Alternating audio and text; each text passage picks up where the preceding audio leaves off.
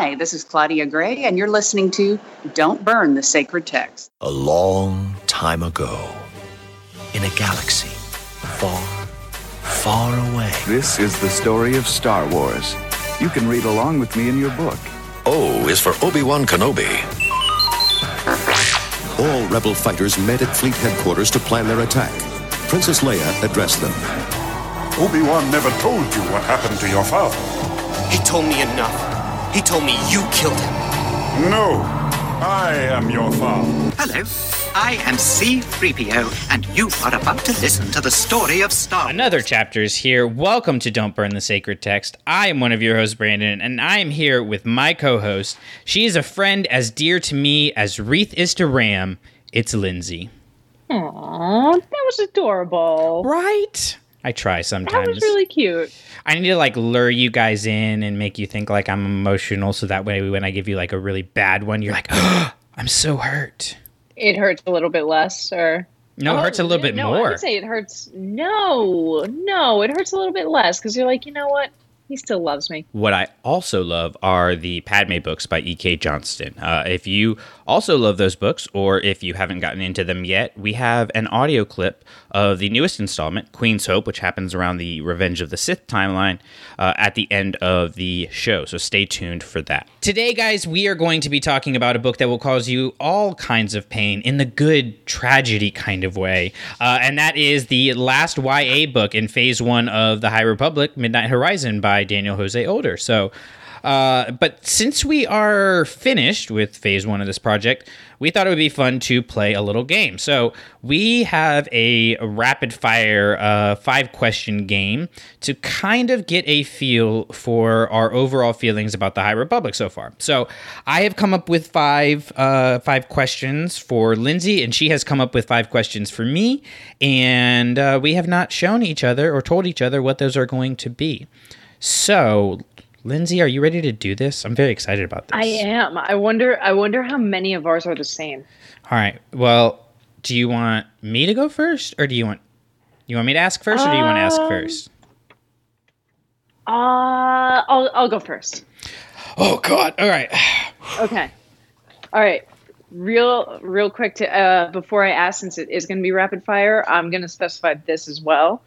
When I say book, I really mean all forms. So book could be book, comic book, uh, audio book, Okay. what's the audio play, whatever it is, drama. I will. I will preface my. I will preface my answers with. I have not caught up on all of the comics. I'm pretty significantly behind on comics, but I've read all of the books and, uh, of course, listened to Tempest Runner. So, Okay, in that case, then favorite book. Favorite book. Um, I was actually just thinking about this the other day. Uh, I think it's Test of Courage. Wow, you know Yeah. that doesn't surprise me with you though. Uh, Vernestra is mm, top tier, top tier. Uh, wait, wait, wait! No, no, no! Don't, sorry, don't, sorry, don't give me sorry. any hints for just rapid question. Don't give me any hints for for questions I might ask later I'm, on. cheat, I'm cheating. Sorry. Go ahead. All right, number two. Okay. Uh, well, I guess we'll just jump to it. Favorite character. Uh, it is a three-way tie between Vernestra, Orla, Jareni, and Burryaga.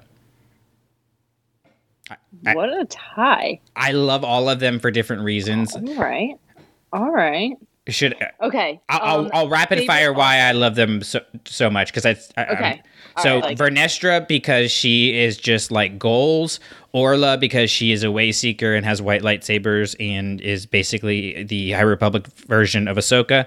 And the reason she's not standing alone is just because we didn't get enough of her. And Burryaga because come on, Wookiee Jedi, like let's go. All right, continue. All right. Favorite author. Favorite author? Ooh, Justina Ireland. All right. Um, favorite organization. Favorite organization like within the the books? Yeah, like Jedi, Republic Army, Nihil. Uh Jedi. All right. And then final question. Are you ready? Uh, I probably not, but let's do it anyway. Um, do you think we're going to see the Sith in Phase Two? No. Okay. Phase three, we'll talk. All right. All right. Really thinking ahead there. Okay. All right. You ready? I am. It's funny. We end up having some similar ones. So, number one, favorite book. I Figured. Uh, Rising Storm. Okay. Okay. Yeah. Num- number two, most impactful moment. Ooh. Um. For me, I would actually say when Orla dies. Favorite character or tandem of characters. It would be Orla for really the reasons that you had specified. She, in my opinion, was the um, Ahsoka of the High Republic, which is also why I had a feeling that this question was coming, which is why I didn't elaborate. Um, but that's why it was such an impactful thing for me because I feel like when she died, her ability to really influence other Jedi the way that she did also died along with her. I do have a I do have a question just quick if you know her species, I don't remember what species she is. Do we know how long they live? Is there a possibility she's in phase 2? Uh, well, I mean, didn't she die from from the Vengar? Yeah, but phase 2 is going back 150 years, remember? Oh, you're right. And like Porter Engle from one of the earlier books, I can't remember specifically which one. I think it was one of the uh, YA ones. Is going to be in there. They've said that he's going to be in there. Yoda will be in there. So I need to research that. I just literally just thought of that. That there's still maybe wow. some hope. Wow, you're. I would. I would absolutely love that. Just because to me, it's the impact that she has would be amazing. Um, so to be able to see who had an impact on her, I would absolutely love. Right, and then I'm looking now. I can't find anything about the the average lifespan. Okay, well, we'll have to we'll have to Wikipedia. Yeah, we'll, we'll do a little this. digging. Yeah. Okay. Best author performance. What do you mean by performance? Which author brought it the best? So now, which one's your favorite? But which one do you think executed okay, the best? I'm gonna give it to Cavan Scott, not because unlike you, I, uh, Tempest Runner wasn't exactly my jam or anything. Um, but I, I like what he did and where he took it and the way that he kind of innovates new things. Um, so I'm going to give it to Cavan Scott. Yeah, good one. All right, and you can kind of take this one in whichever direction you want to take it. Prediction for Phase Two. Oh, see my my thought really was more along the lines of it's going to contradict you but i would not be surprised if we saw the sith and we see how maybe their earlier machinations start to come into play before they they really go into hiding or before they are really thought to be extinct i would love to see them somehow pulling the nihil strings or maybe starting to create the shadow organization that we then become to know that we then come to know as the nihil um, so that's really my big big hope for phase two. Okay. See, I'm kind of thinking that's more phase three, where you know we have uh the acolyte, which is supposed to be at the end of the High Republic era. Not that I think it's going to be a cap of the High Republic. Like I don't think it's going to end the whole big like production that is the High Republic. I think they'll keep that to the books, but I feel like the Sith. I feel like if we're going like 150 years back we're, so that's 300 years back from Phantom Menace. It phase three has to pick up. Does it pick up right after phase one, or do we go like 30 or 50 years in the future so we're a little bit closer to Phantom Menace? I don't know. Uh, it's it's intriguing to think about. I don't think anybody had on their uh, on their bingo board had going back 150 years for phase two. Like no, no, no, no. I know I did not. I, I, I really I guess really other than philosophies on the force and kind of the interactions and the intertwining of the uh, of the republic and the jedi everything else for me has been pretty unexpected like they're Yeah, doing a I lot mean, of really I- if- interesting stuff. If you if you think about kind of what we learned in High Republic and who the major players were, I would not be surprised either if part of going this far back is more focused on the the San Tekkas. Mm, that would yeah, and kind of the the hyperspace lanes and all of that stuff. Yeah. I I think that has a lot of questions that not necessarily have to be answered, but give an interesting opportunity to be answered. Yeah, and as much as like I know the high Re- or not the high republic, the old republic is important to people and stuff like that, and this isn't to to diminish that in any way, but I kind of like the this is only a couple hundred years before, not this is thousands of years before. One because it still gives us that room to play um, with old republic stuff, uh, and you can lead into it. But I feel like this is more of a realistic take on how things progress in the world. You know, like the United States has been around for like what, like 300 years, you know, oh, 250 or whatever. I can't math. I'm a reading teacher. But like we haven't been around that long and look how much like our country has changed. Look how much the world has changed in the past 300 years from, you know, the 1700s. It's like it's much more realistic that way, but then also you oh, can that's see true. You can see like if you go back and look at history the trends that happen and the patterns that happen and how you know the one thing leads to another much more directly than you can like going back to uh you know the mayan civilizations and stuff like that Yeah, You know, like- and stuff like that. Yeah, and, and I mean, look to your point, it gives you the opportunity to still keep a lot of the same players, right? Like Right. they don't have to be the main characters, but there's these background characters who can come in and out. Well, and I, I think, I, I mean, I don't think, I know, I have to give like major props to this team that's put everything together. Like, I don't think there was any doubt when they announced who the the creators were going to be that this was going to be top tier stuff. When you've got Cavan Scott, Charles Soule, Claudia Gray, Justina Ireland, Daniel Jose Older. Uh, am I missing anybody? I feel like I'm missing someone. I feel like you are. apologies to anybody that I am missing. Um, I'm probably, I'm definitely missing somebody's favorite author, and they're yelling at their radio right now. Um, but like, I don't think anybody really thought that this was going to fall flat on its face in any way, shape, or form. But they really have shown that like they get Star Wars because Yes. even though and, and i was talking with drew about this even though none of the high republic books would make it in my top five and it, it's possible none of them would even make it in my top 10 they are all fantastic books and it's Yes, a fantastic yes. story it's just you know personal taste for me is i like those more intimate character study books like the uh you know leia princess of alderaan bloodline dark disciple.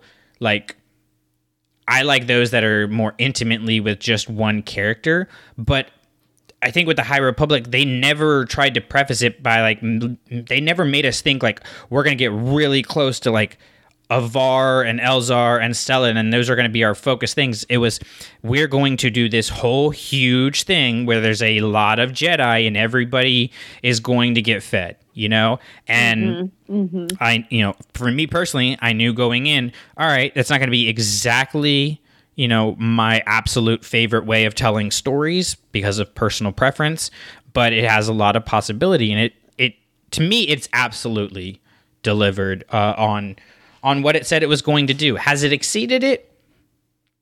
Uh, for me, I don't Personal know. Personal preference. Personal Yeah. preference. Because to to your point too, like Rising Storm, I had a lot of criticisms for, and I I stick with them. You know, it's not my personal preference to have the tension set up in the way it was. It's also not my personal preference to have these big ensemble things. But at the end of the day, it's enjoyable. It sticks with you. It's something where maybe I would one day go back and, and reread and be in a different place in my life, in a different headspace, and have different thoughts and be into. Maybe. Who knows? But all in all, it's like, to, to your point, it opened up a new era where new fans can come in who maybe they're not thrilled with the sequels and they they still want something new. They still want new Star Wars. It stays so true to the common themes and the common concepts of good organization fighting a bad organization. Here's the difference between hope and and just pure evil and here's some really interesting characters sprinkled throughout. I don't think every single again, I completely agree with you that I would not necessarily put any of these books in my top 5. To your point, maybe not even my top 10. But but but but unlike Thrawn books, I can understand why these would be in someone else's top 5. Yeah, I mean it's it's to, you know, put it into perspective, it's kind of like the Alphabet Squadron books, right? Like you and I weren't extremely high on those, but when we talk to you know Sam or Drew or whoever, like mm-hmm. It makes perfect sense why it is right up their alley. You know. Um, yep. Yep. So I, have decided I'm reading Queen's Hope right now, which. Uh, Spoiler alert, we will have an exclusive clip from Queen's Hope at the end of the show. So stay tuned for that if you are either A, uh, deciding on whether you want to get this book, or B, you are uh, like some of our friends who are waiting on pre orders to arrive because this book has been. Oh, it, it, it, props to E.K. Johnston. I'm sure her her sanity has worn thin as they are trying to figure out release dates for this stuff. Um, things are just gotten absolutely crazy. So, um, but yeah, we will have Queen's Hope a little clip at the end for you guys. But after I finish reading that, I decided I'm going to go back and I'm going to reread all three of the adult High Republic novels back to back, and then the three uh, YA novels back to back, and kind of get that going through the whole uh, the the timeline more closely together for myself you know mm. like going reading them back to back to back because that's a good idea yeah it, it's kind of like you know going and reading like a, a, harry potter or a hunger games or whatever you pick up those little things that you're like oh they set that up in the first book and i didn't realize it because i read the first book a year before and right. they've been coming out with so many books rapidly like normally I try to reread the previous books in the series before the new one comes out, and it has just been absolutely insane to keep Daunting. up with. Yeah. Yeah. Um, which is kind of, I mean, personally, I've kind of reached the point where I'm like, you know what? Comics are not my jam. I'm probably not going to be trying to keep up with those. Um, because I, I just, it's, it's, I it's a lot, that, yeah. you know? Um, so it's yeah. it's a time and honestly a money commitment too. To keep up that intensely with something that you're not totally gung ho on and sacrifice the time and money for other things. Yeah, I get that. Yeah, and I mean, thankfully, public library. Um, when I do read the comics, that's how I've been reading them. Uh, but yeah, I don't know, man. I think comics just aren't for me. And and you know what? That's okay. Like that's the great that's thing right. about I that's think that's the right. great thing about this era where we are, which I don't want to dump on Legends, but my major complaint with Legends is that they all follow for the most part a very similar structure of mm-hmm. three-part action adventure. There you go. That's it.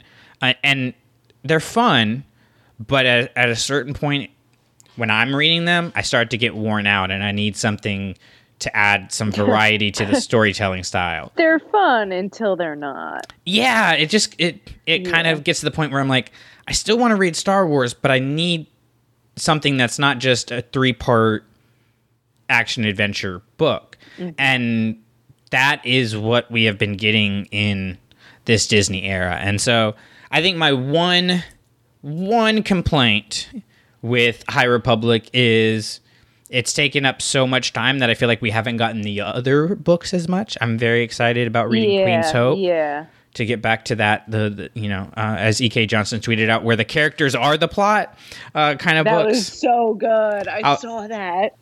I remember Queen's Shadow. I remember you going, I don't know what the plot of this book was. I that was exactly what I thought of when I saw that. I was like, "Oh man, I feel like this is a burn directly to me." Yeah, yeah. So, well, let's get specifically into uh, into this book, and uh, let's do our pre-discussion ratings. And uh, Lindsay, I'll let you go first on this. Out of five kyber crystals, how many kyber crystals do you get this? I am going to generously and maturely give this three. Wow. Okay, I'm interested on the generous and maturely aspect of that, but uh, I am going to agree with you. Uh, three out of five. I think Okay. it was a, a solid performance, uh, and yeah. So let's let's let's talk about it. Uh, let's talk a bit about Okay. Midnight Horizon, and I want to start with this question that uh, Drew texted me. So you guys got to talk about this on the show. His question, and and I honestly am not 100% sure on my answer yet, so I'm really excited to hear what you have to say. What is the significance of the title Midnight Horizon? Why is that the title? Wow. Wow. Everything else makes sense. Light of the Jedi makes sense. Rising Storm is easy. Even Fallen Star has multiple meanings. Test of Courage, they literally go through a test of courage. Into the dark, they go into a dark place that hasn't been. Midnight Horizon? No, it's What do you what do you think? that's such a fantastic question. That you're trying to parse out an answer to as we speak. I really, I'm not even going through necessarily like the plot of the book or the, the points of the book. I'm trying to actually go through different ways you could interpret the phrase midnight horizon. See, that's what I'm kind of thinking too. Is like, all right, it's the darkness is on the horizon. The midnight of the Jedi is starting to come to fruition. The end of the Jedi is starting to come to fruition. So whatever whatever Marchion has manifested here, the results of this is going to be what leads to the prequel Jedi in that fall somehow, some way. Because I, I, they have an end game in mind. There's no way that they don't. But Yeah. I don't know. I, I'm not a particular fan. I don't know what I would call this. You know, uh, if it wasn't Midnight Horizon, but I don't know if that title really fits with just the know, context what's- of what we have now. No, but it's it's strange too because when you kind of think of it this way, also like the word midnight to me has almost a meg- negative connotation in terms of darkness, something ending, whereas horizon has literary wise kind of always been that signal of hope and what you reach for. So it's kind of like that weird, you know, oxymoron almost. That's interesting. I guess I'm thinking of it like more like midnight is on the horizon or the horizon is coming. Uh, because I will say, I mean, this is a complaint I think I have for the the entirety of the High Republic is it feels like they're always saying that oh yeah the Jedi have the Nihil handled and they're they're you know they're gone They- they're just cleaning them up or whatever every book I feel like we're reading that but it's like but every time like the, the after the Republic Fair you guys thought the the Nihil were just done? Like after that? Uh after you know releasing the Drengir you just thought they were done? Like all right we caused our havoc we're leaving or whatever. So I think maybe the Midnight Horizon is finally realizing that this darkness is going to cover the entirety of the galaxy because going into uh, you know Corellia into the the core systems into the industrial center and using that as a weapon against the republic itself using their own weapons against them I mean, that's something that you know they never thought was going to happen. You know, it's it's kind of like you know to to give a Hunger Games analogy. You know, you had uh, what is it? What District One, right? Is what it's called, the main center. Yeah. And they didn't think anything could ever get to them because they've got all these you know great things going on for them and stuff like that. But it's like eventually that's all that havoc, all that you know pain that comes from just letting people run wild and letting you know these pirates do whatever they want is going to to hit you it's going to run out of room to spread out and it's going to start spreading in or it's going to get tired of spreading out and it's going to spread in so i mean the nihil really are and and marchion in particular are an infection in a way. You know, they are infecting the galaxy by causing all these disasters. I, I, I feel like almost because we know the Jedi as a whole are going to survive into the prequels, that we haven't really taken the Nihil as seriously as we should as a threat. Mm. Because we have the Great Disaster, which killed thou- hundreds of thousands, millions of possibly even billions of people. I had to go back and revisit Light of the Jedi for that one. You have the Republic Fair, which that was 250 pages of just the Nihil destroying everybody. and then you have Fallen worse. I mean, literally, like they literally hit them in every way possible. They hit them on a galactic unpredictable scale with the Great Disaster. They hit them very tactically and directly with the Republic Fair, and then very covertly and under the radar in tearing apart Starlight Beacon. Like they have hit them in every way possible, and yet it still feels like the galaxy's just like, yeah, but they they've got them, they've got them.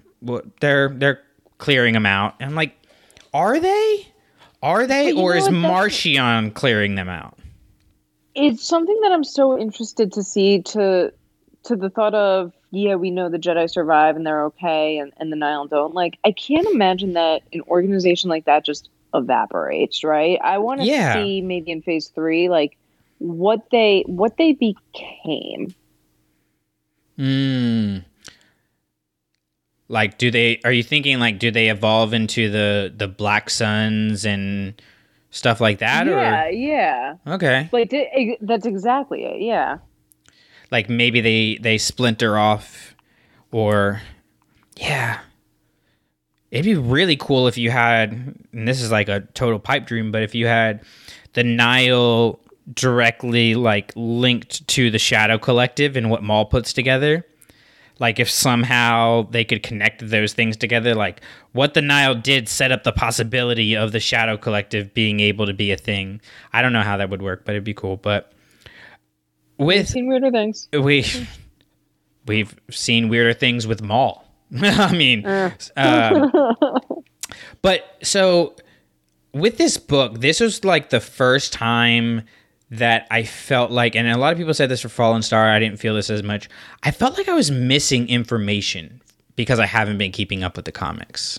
Like I know from talking with friends that uh, there are things, and some of these characters are in the adventure comics that Daniel Jose Older did, which I haven't read, and I just felt like there was relational background, especially with um, like Zeen and Lula and Reath and Ram and, and them that I just didn't have. And so some of those emotional moments didn't hit for me the way that I think Daniel Jose Older intended them to. Did you get that feeling, especially with Zeen and Lula?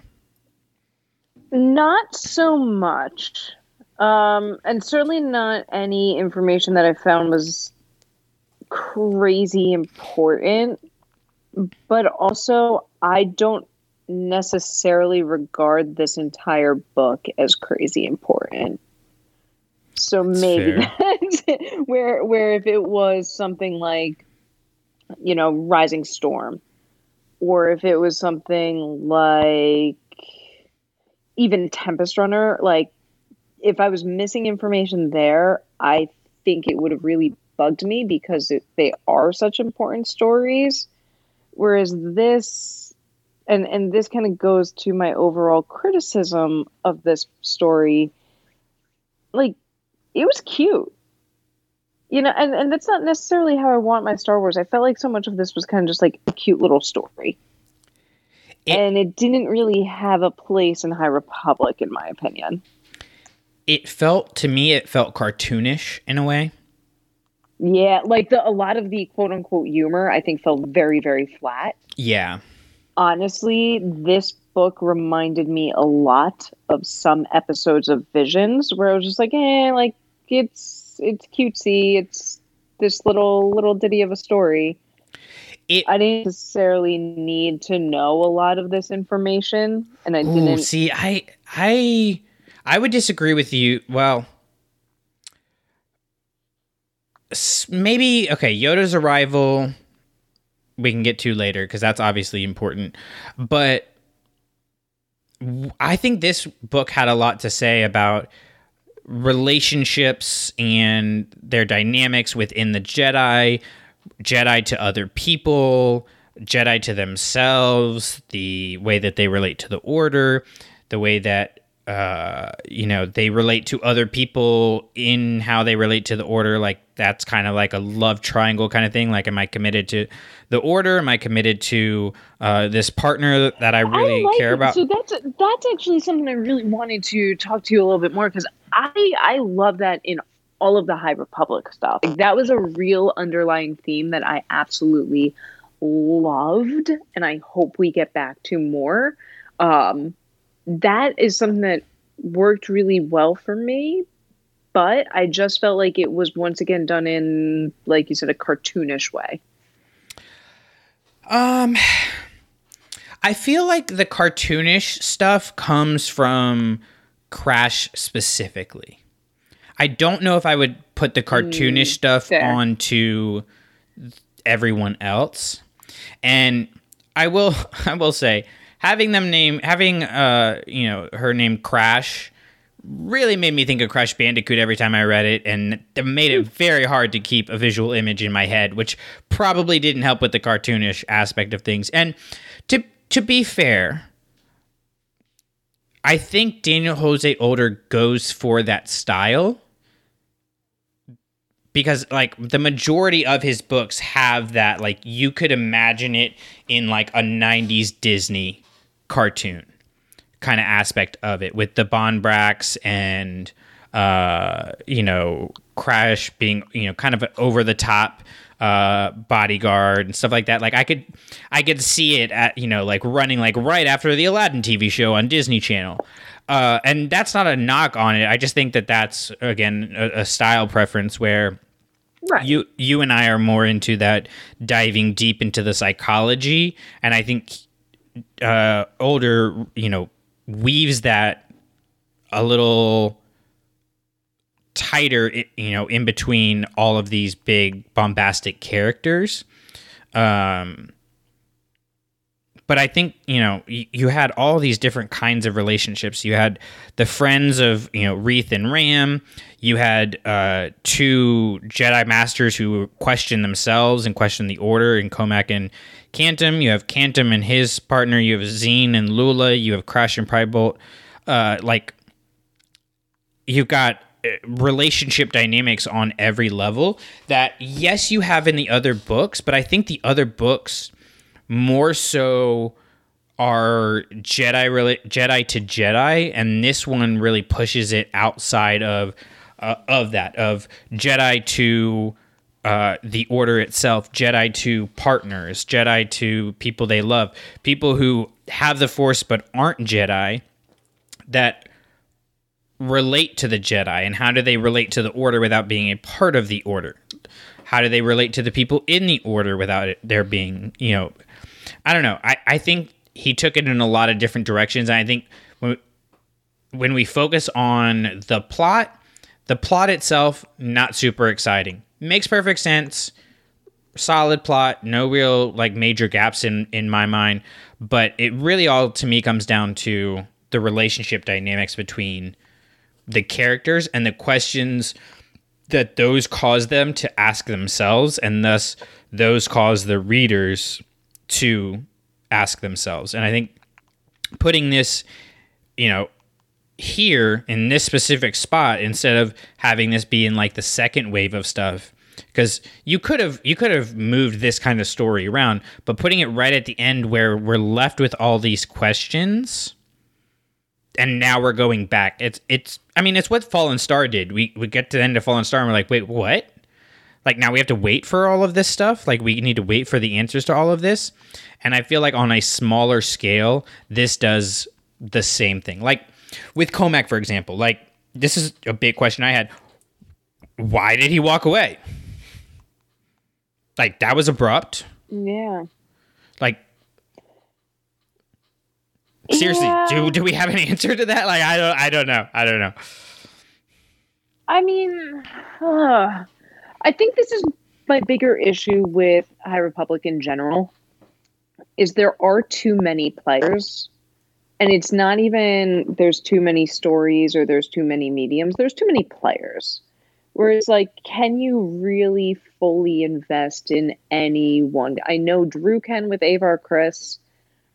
I can't necessarily i would say orla is the most invested i, I was with a character throughout phase one. But I just don't think that there's enough investment in most of these characters that people are really demanding a lot of the answers to these questions.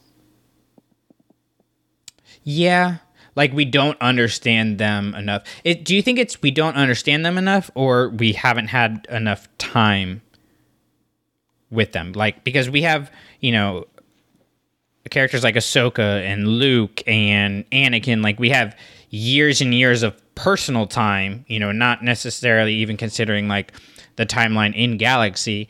We have all of this personal time spent with them and thinking about them. Do you think?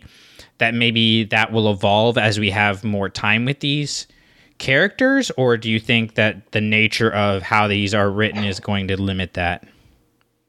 It seems like right now the nature of how these are written are going to limit that. Because i don't mean time as in how many books. I mean time as in what's the percentage of that book that they get. Like i would love mm. to look at some of these kind of larger books right? And say okay for this you know 450 page book how much per, what's what's the percentage that Stellan is in right? It's it's not like other books where to to your style preference it's this intimate character study where you're with one character 80% of the time you're probably with most of these characters 5% of the time. So it doesn't matter if they're spanning across four or five different books if you're still only with them for a total of 20% of that.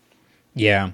Well and I think then, and this kind of goes to something else that Drew sent that uh, to discuss of like it limits the character's motivate or limits our understanding of the character's motivation. Like unless you have a character like Zeen who basically just says like I'm in love with Lula and I need to tell her. Which side note, shout out to everybody in the High Republic, but just because they're on my mind specifically right now, DJO and Justina Ireland for for queer representation in these books, just like making it normal and, and not making a big my, deal about it. To, yes, yes, that's always my point too. Like you do it in a subtle way where it's not just like hitting you on the head with this crazy message. It's just like these are these are just two two characters. We're giving them the same treatment and visibility as everyone else, and this is just a a, a fact of their lives. This isn't yeah. something that we have to sit there and explain why it's okay or make it this crazy big deal. Yeah, it just it just is. This person cares about this person. Yeah. There you go. That's a relationship, and they have them. I will say have, too. We, we we as a fandom will never speak of him again, probably. But Chuck Wendig did a really good job with that too.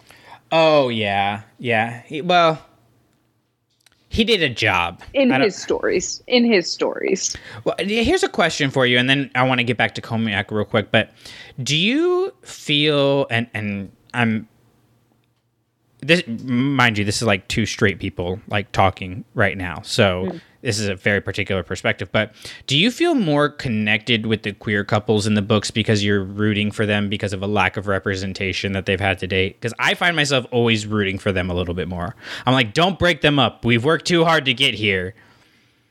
Or do you just view it all as the same? Oh man, you know, I don't know if I should good or bad about this answer, but no, I don't. I kind of see them as as the same. Interesting. Unless it is a, you know what? She's never going to listen to this. I can say it. Um, you know, my my twin sister is gay, and I don't necessarily root for certain relationships that she has to succeed because I really want that representation out there. I root for her relations to relationships to succeed if I really like that girl. There's been a, you know, one specific ex girlfriend. we literally have like seances to bring her back into our lives, and other girls where it's just like, you suck. Please stop coming to my family parties. Like I, I think for me, it's it's very much like I have to feel that connection to both characters and to their relationship. I don't necessarily right off the bat root for them because it's a same sex couple. Okay, it's just an interesting uh, observation I made about myself as a and reader. why I really don't know if that makes me more elevated in my consciousness or if it makes me a bigot. I hope it does not make me. I, I think it's a I think it's one of those six to one, half dozen another things. Like it's just a matter of like how we read based on our life experiences. Like you have a more intimate, you know, relationship with with someone in, in a same sex couple that you spent more time with than I have, just by circumstance of life, not by, you know, choice one way or the other. It just that's the lives that we've lived. So for you, it's probably a little bit easier to just this is going to sound weird, but like to just go with it. Whereas me, I'm like, oh, yes, finally, like this thing that I want to learn more about it and, and understand more is in a book or in a movie or whatever, which is how I best understand the world is through having those stories.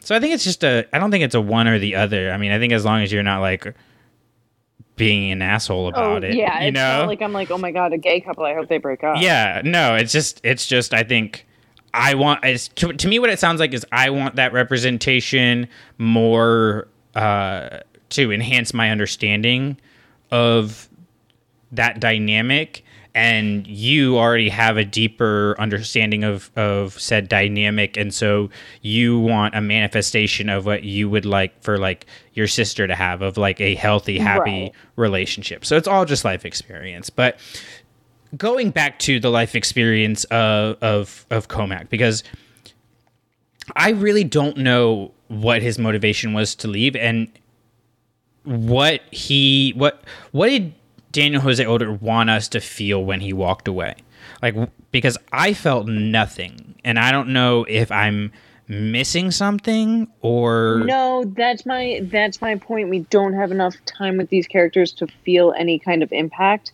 I think maybe it meant I don't know if it necessarily meant anything or was any kind of reflection on an individual more so than showing us the state and the difference of what it was like to walk away then compared to what we know it's like to walk away now if that makes sense.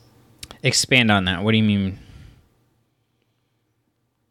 I don't want to say it was easy, right? Like like his decision, yes, it was a serious one, it was a big one, it was a seemingly impactful one, but it didn't seem to necessarily shock the way Ahsoka left. And Ahsoka was just Mm. in reality a Padawan. And seeing everyone around her's reaction to her leaving, everyone else had this crazy reaction to it. It really adjusted so many lives.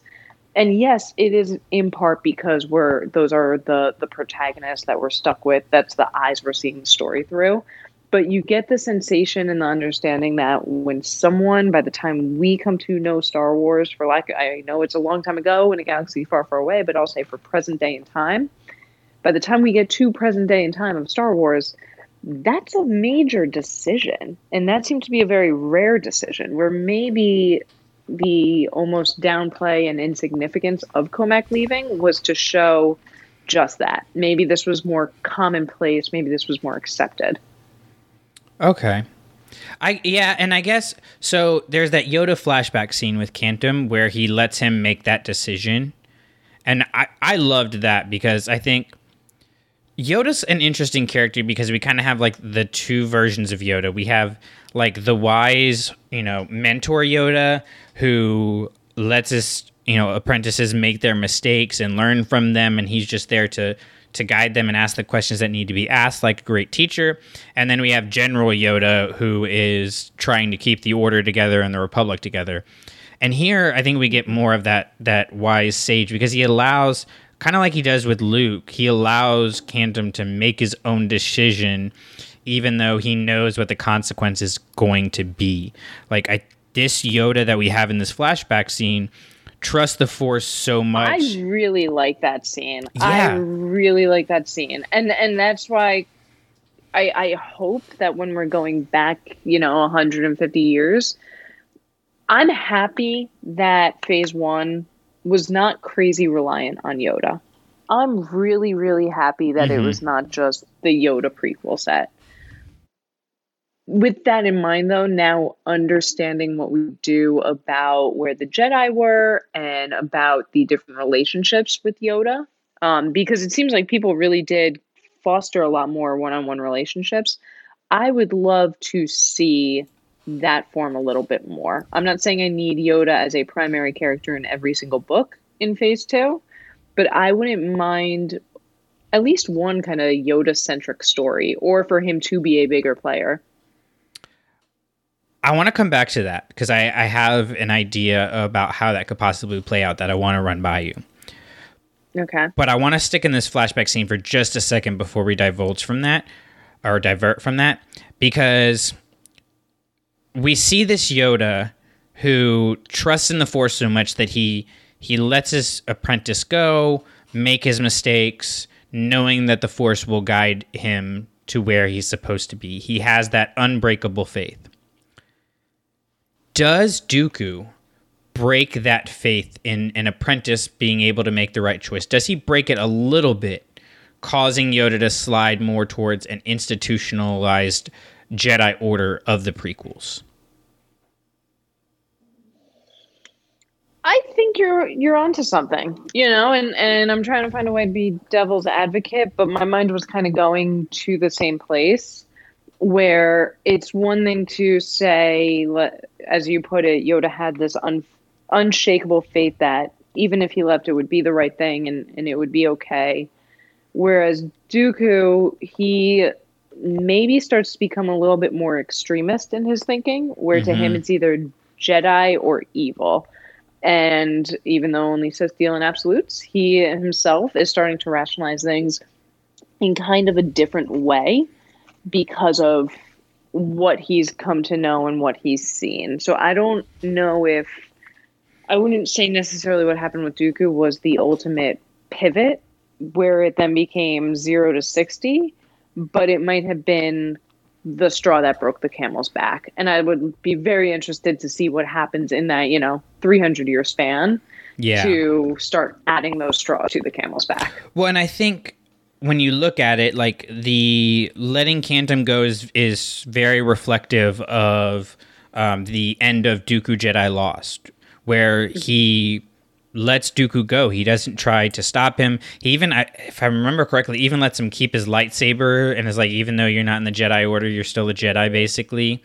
And, and it's very much about you know being a Jedi is about the way you live your life, not about being a part of a member of some organization which then we get to you know the jedi are part of an organization and it becomes very insular to luke where it's kind of a uh, a mix of the two where we want to keep this institution alive because of what it promises to people but also you don't have to fit and conform into this singular thing so I, to me Yeah. a- as it stands right now that's kind of the rise and fall of, of yoda's plot arc if you will um, for me but to go to That's a really interesting point. I like that a lot.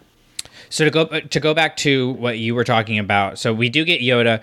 I will nitpick and say it was a very compe- convenient plot device to just like have Yoda show up and then everything's better. Um, it very much made me think no, no, of no, wait, because because I will say they, I I think DJO did a really good job of planting little seeds of Yoda throughout the story, where Yeah. it wasn't just like, oh, we need this, we're gonna gonna hop to this flashback and and have this major character. I think that people referenced him kind of just enough to understand why it was a little bit more needed. So so that'll be my my only two cents on that. That's fair. It, to me, it felt very much like what uh, J.J. Abrams talked about with Luke Skywalker in Force Awakens. Like anytime you have him show up, he's just gonna come and just whoop everybody's butt. Like there's you can't not have him do that when he comes in. And I, I feel a little bit like that with Yoda here, but um, the the execution of it was rock solid, and that's a good point about how uh, Yoda was present throughout the the story without being present throughout the story. So and and I could be missing something uh, because I, I I haven't kept up with the comics, but the leveler is this this mystery uh, monster that is existing that's sucking the life force out of of the Jedi and cutting them off from the Force and creating these little corn husks of Jedi bodies.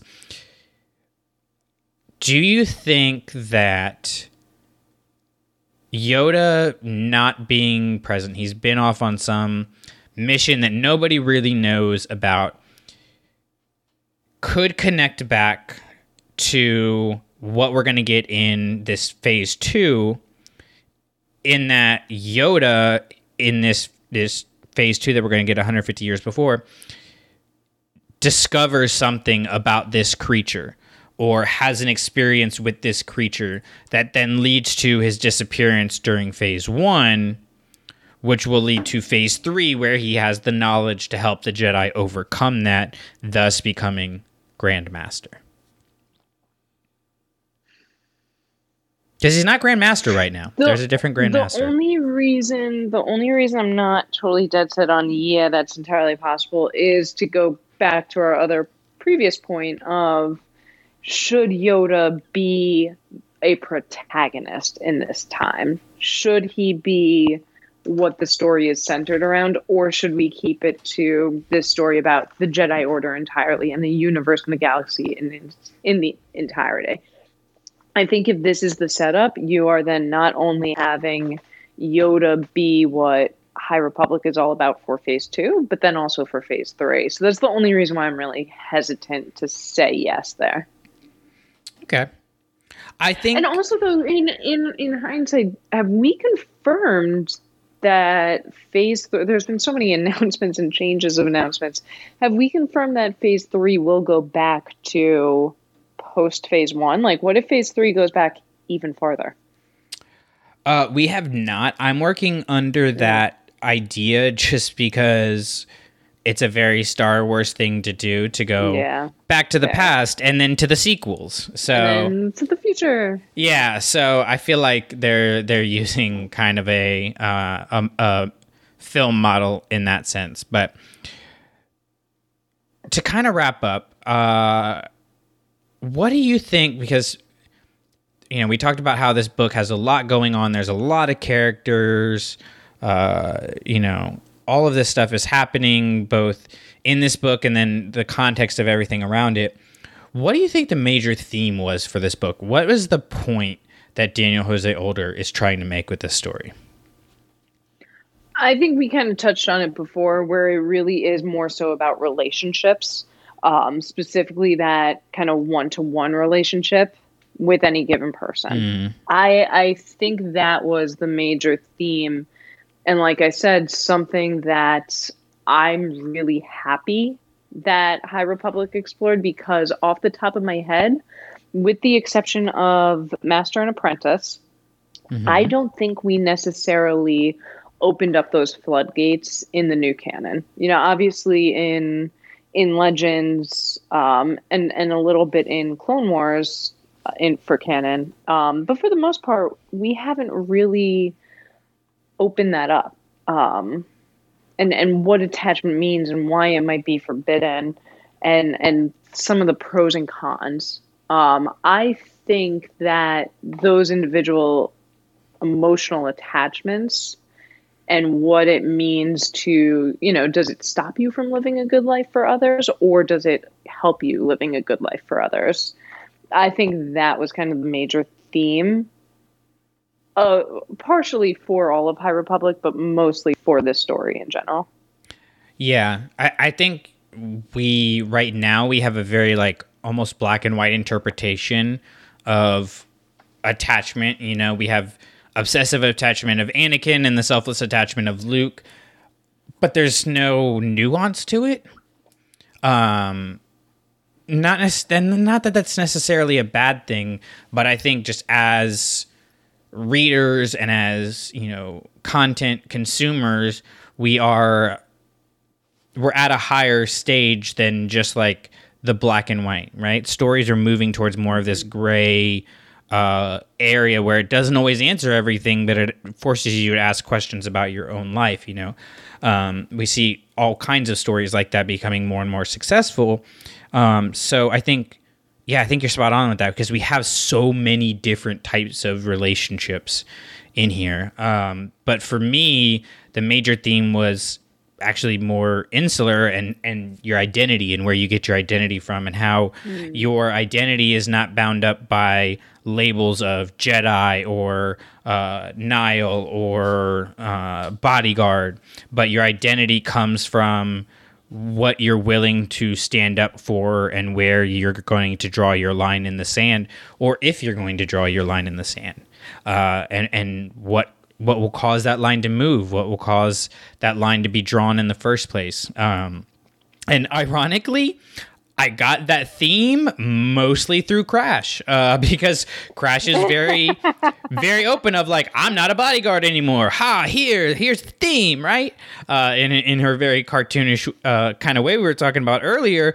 But then that got me thinking about all the other characters. I'm like, you know, it kind of you know, Reath struggles with that, you know, and, and he's claiming this new identity as a Jedi Knight, and uh, Ram is, you know, very upfront with his identity um, and seems very comfortable in his own skin, while his friends around him seem to be struggling a little bit. You know, Zeen in particular, I'm thinking about of finding that identity and letting that old life go and that new life, uh, you know, come and opening yourself to those possibilities, which, you know, is not something that we've gotten a lot of in these stories. I think the sequel trilogy tried to delve into it a little bit more with Rey and Ben, but it's always, for the most part, I'm, I'm speaking in broad terms here, it's been very much like, I'm a Jedi, I'm a Sith, I'm, you know, and that's Yeah. it. Like, there's not a lot of, you know, even in the animated shows, it's very clear when, like,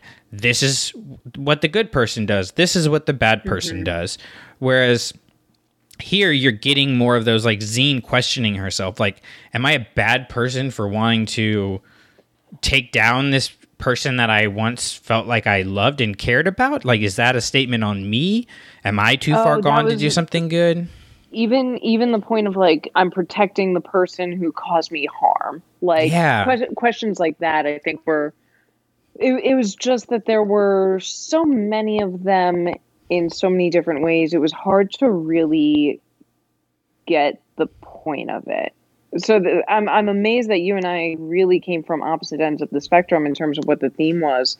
Where I'm sitting here saying it's all about what's outside of yourself, and you're saying about no, it's all about how you internalize things yeah and and i'm not sure if if that is necessarily the mark of a great book or if it's the mark of a really bad book where we're both sitting here and we I, I think when you say the theme of a book is this, it should be pretty standard and it should be pretty easy to dissect.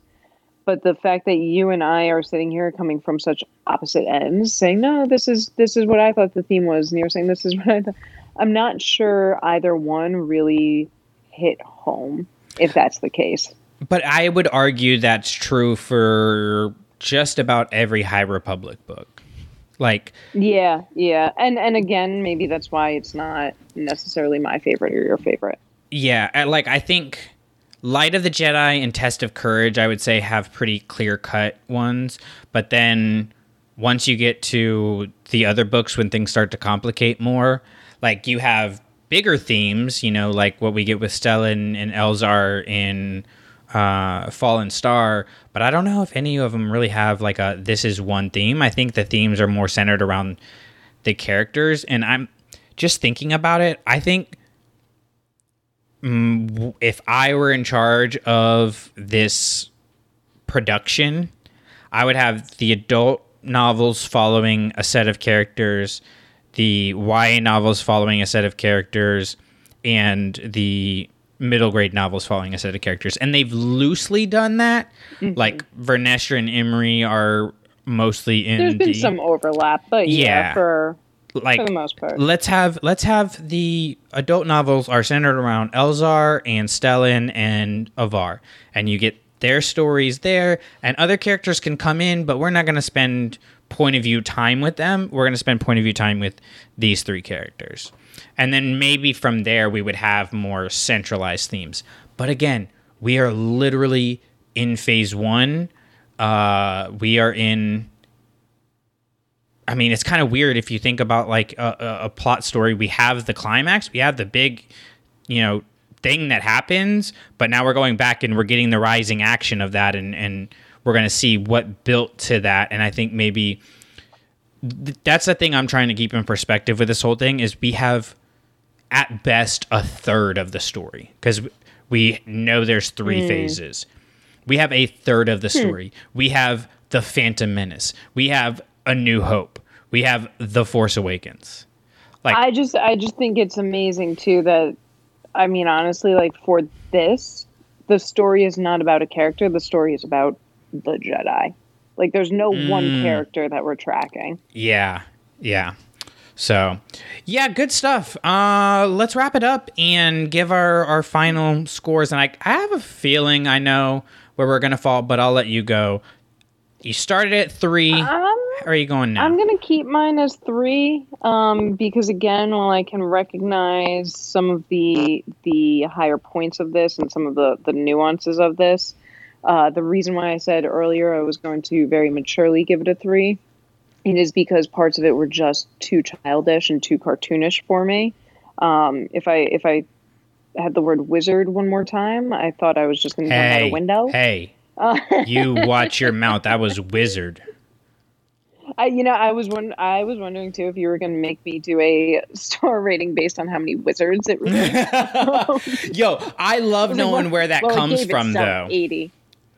Oh, Oh, see, I hate it. I Oh hate no, it. that's one of those ones. I'm like, it's far enough back. I'm like, yeah, I I dig it. No, no. For me, it just it took away too. But but little stuff like that, I was like, this is. I just want a little bit more That's fair. complexity. I think, but that's that's why when I say I maturely give it three stars, it's because I'm able to overlook things like that and, and get to the meteor stuff that it did give us. Okay. I'm going to bump it up to a 3.5 uh, because I think the things that I liked, I still like. The things that I didn't like, I still don't don't love as much. But I think in talking about this, there are very clear cut things to me that he that DJO is doing in the story in terms of relationship dynamics and ideas about the order and institutions and things like that that uh, I really appreciate and and I'm, I really enjoyed uh, him getting into and uh, really this third wave is getting into that a little bit more overall um, and I think everybody's executing on that.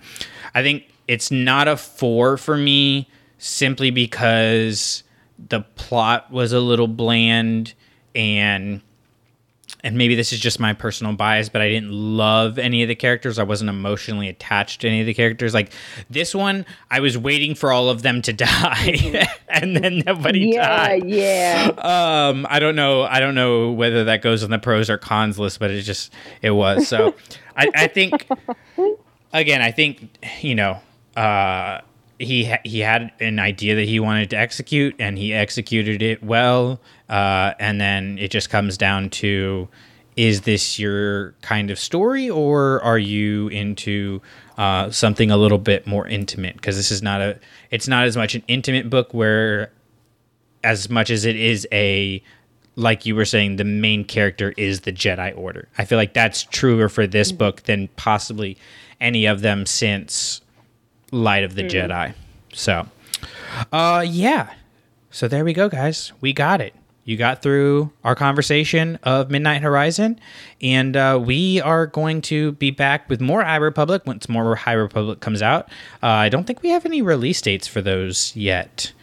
Um, I could No, be mistaken. I, I'd be willing to bet they're going to announce some release dates more at uh, Celebration.